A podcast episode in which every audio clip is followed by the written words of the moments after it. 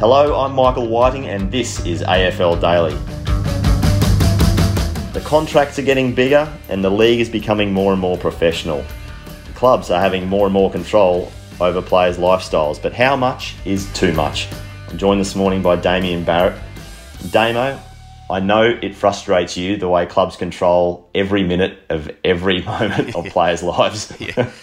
Look, there, there, may be bigger things in the industry to talk about fish and, uh, and get worked up over, but this is one that is my uh, my current uh, list of, of, of, issues that have got out of control. I feel, and um, I don't know how we even uh, allowed to get to a point where um, you know we, we debate what a player can and can't do um, in, in his own time. Um, look, the, the, most recent and the freshest examples, and I think the best examples to raise are the, the Jordan De Goey situation mid-season, um, and, and even even what he did off season last year when he went to New York, and the mid season one was when he went to Bali. Now, again, I know he got into problems both times, and I get all that, but but the debate about whether Jordan De Goey should have been allowed to travel anywhere in the world in his own time, um, I, I, just don't get. Jason Horne-Francis too, Fish, as you as you recall, um, early in the season, returned to Adelaide to be with family. Um, he didn't tell the club about it. I say, so what? At that stage, he had four or five days off.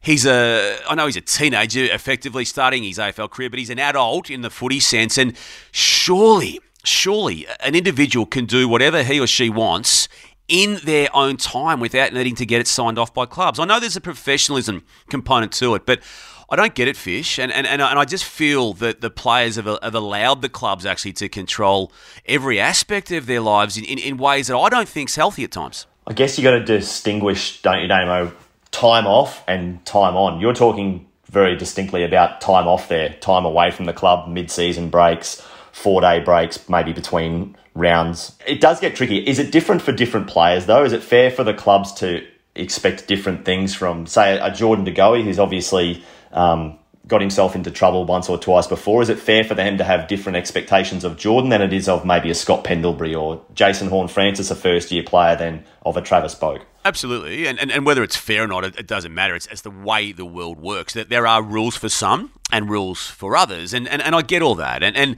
and these two players were, were in the headlines. Um, Jordan regularly throughout his whole career for the wrong reasons, as Jason Horne-Francis was ultimately as 2022 played out his first and only year in the AFL system as the number one draft pick for North Melbourne, with attitude being the, the common theme with him, and, and ultimately leading to him being traded out after just one year in quite historical uh, fashion, an adverse fashion from a North Melbourne perspective. But again, I, don't want to make everything NFL and American sport into the AFL, and, and I understand you know too much of that is, is, is not right either, but have a look at the way they run their systems. The, the players aren't seen at the clubs until a, a set date at a certain point in time. And and, and whatever condition they come back in, let's get back to AFL. Whatever condition an AFL player returns to his club in in late October and early November, I couldn't care, Fish. I, I really couldn't. And, and if they want to have a bit of a layer on their guts, so what in my eyes? Now, that's only going to hurt that, that player.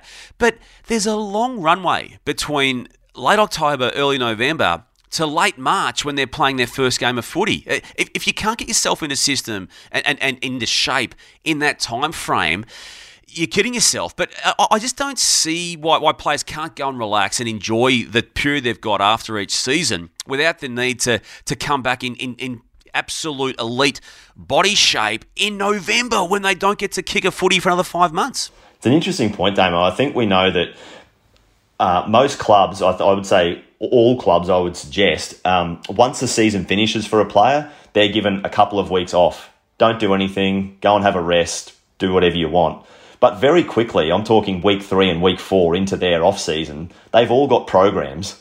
Now, they'll be modified programs and they'll they might be running twice a week and doing weights twice they'll be modified to some extent but by the time they get back to preseason they're pretty much full-time programs before they walk back into that club so it's probably a fair point. Like that the off season, which I think has become a little bit longer over recent years. Players aren't back until late November, early December now, which previously was a lot earlier. But that that off season isn't quite as large as what it appears on paper.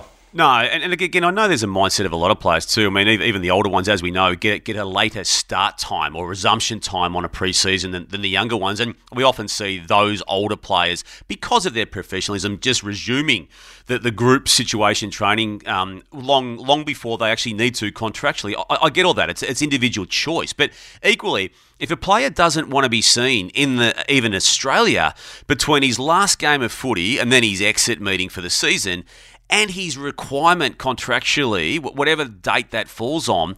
And if he rolls up a little bit overweight, so what? In my eyes, I, I know it flies in the face of some of the professionalism components to it, but the, look, I'm trying to get to the point, Fish, that in my eyes, clubs don't control players' lives, and and to me, that's the way an AFL player operates. Now, some of it's by choice. Some of them love the discipline and, and, and love the requirements of being an AFL player, and it gives them the structure that they wouldn't otherwise have. But I just think it's gone too far to, to, to the point where I, I, go back to 2011 Fish. I mean, Geelong players almost didn't, in fact, some of them didn't start properly training until January, and they won the 2011 Premiership. I mean, it can be done if you know what's required to be successful. And ultimately, the, the good players will work that out pretty quickly anyway. If you get enough of good players on the one list, you're going to win flags, as Geelong had done. That was their third flag in that particular era. They were competitive beyond that 2011 season, as we know anyway, with the same group of players often starting either very late December or early January. Um,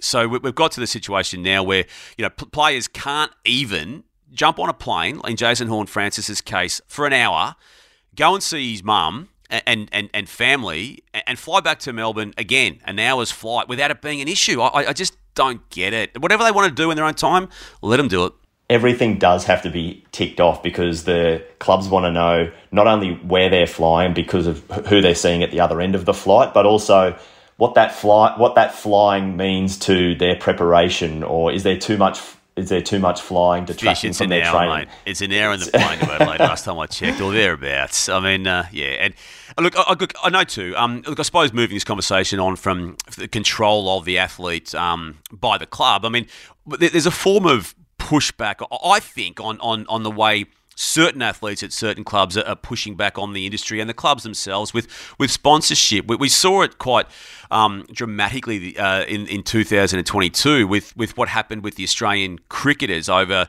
over the Alinta Energy sponsorship arrangements through the game's controlling body in, in Australia. We saw it with the the Australian Diamonds netball team and, and the Hancock sponsorship on, on, on their particular um, jumpers that they wore during matches. And obviously, for other reasons, different reasons, but the, the whole blowing up of the Manly Sea Eagles season on the back of a, a group of players for reasons that are valid in their eyes, not wanting to wear the pride jumpers in a particular round, and how that club never ever recovered from what was a, a good season to that point, to, to having one where this coach got sacked out of it. So, look, I, I see athletes are pushing back in, in certain spaces. I, I feel if I was an athlete right now at the highest levels, uh, I'd be pushing back on, on, on the demands around where I need to be and what I can do in my own time. It's a tough dynamic, isn't it? It's uh, it's a lot of push pull between um, clubs and players. I even look at uh, off season when it comes to, to players and when they have surgery. I've thought about a few examples this uh, this off season. Do players go in and have surgery straight away and, and cruel their off season that they would spend with families, or do they wait a little later in the off season um, so that their rehab is I guess essentially taking place on on club on, on time. Club time. Yeah. Yeah. Again, I, I, on that space, I'd probably get the surgery done as quickly as, as possible. If, if it does impact family space, I absolutely get that part of it, Fisher. But that's that relates to the individual's professionalism. And I, I think if you sign up to be an AFL player and you've got an ailment that needs fixing, well, I, I would argue, even with what I have argued, that, that that has to be done at the earliest possible convenience. I'd get it done quickly as well, Damo. It's just an interesting, um, an interesting thought and an interesting topic, which we've run out of time to discuss today. So thanks for joining us again on AFL Daily. Keep clicking back to afl.com.au and the AFL Live app for all your footy news.